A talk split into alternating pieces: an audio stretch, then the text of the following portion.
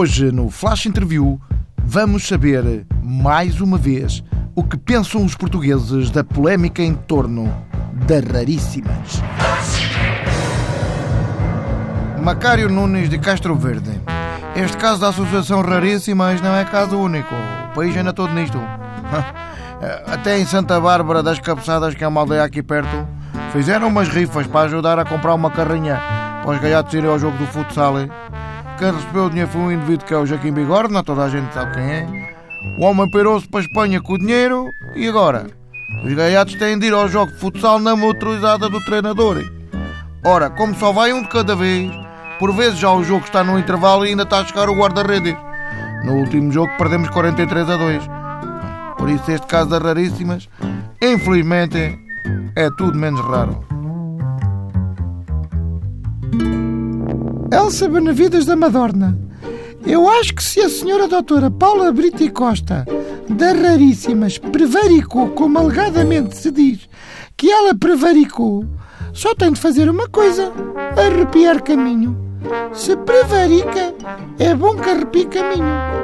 Eu se prevaricasse, como ela prevaricou, eu arrepiava caminho imediatamente.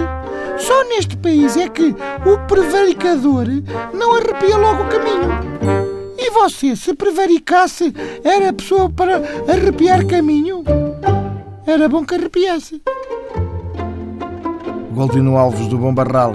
Eu sou curto e grosso, não gosto de enganhar. Eh, e há pessoas que vêm aqui falar e metem-se a enganhar e falam tudo menos do tema. Eu não posso com isso porque eu sou uma pessoa que eu gosto de ir direito ao assunto e já digo o que tenho a dizer.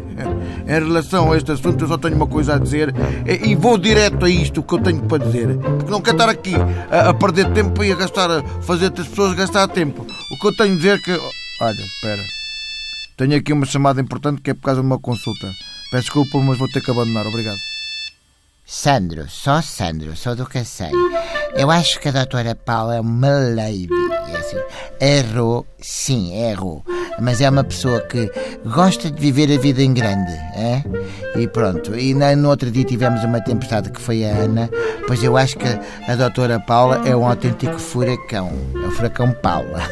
Bom, uh, por falar em viver a vida em grande, e só para terminar, eu vou, vou contar uma que ontem me contaram num bistrô uh, que é de um amigo meu. Uh, a gente só morre uma vez, mas a Alanis morre sete.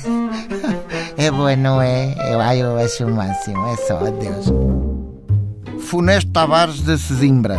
Toda a gente, quer dizer, diz agora mal da senhora, mas uh, muitos estão a esquecer aqui do, do busilis da questão e uma coisa importante é que a sua doutora dona, portanto, a doutora Paulo, Paula, uh, fez bem a muita gente. Todo um trabalho que, pronto, não estão agora a falar. Eu, por exemplo, eu, eu, concretamente eu, fui muito ajudado por ela. Eu, eu tenho um armazém que, é, pronto, um armazém, uma coisa pequena, de marisco ali no Pinhal Novo. E era aos 200 euros que ela me levava por semana. Quer dizer, agora como é que eu eu, como é que eu vou escoar o meu material? Quer dizer, é, é, é, é a Ana Leal que me vai comprar as gambas? Até tem cara de que é alérgico ao marisco. Não podem ver ninguém feliz, é o que é. Eu, eu, enfim.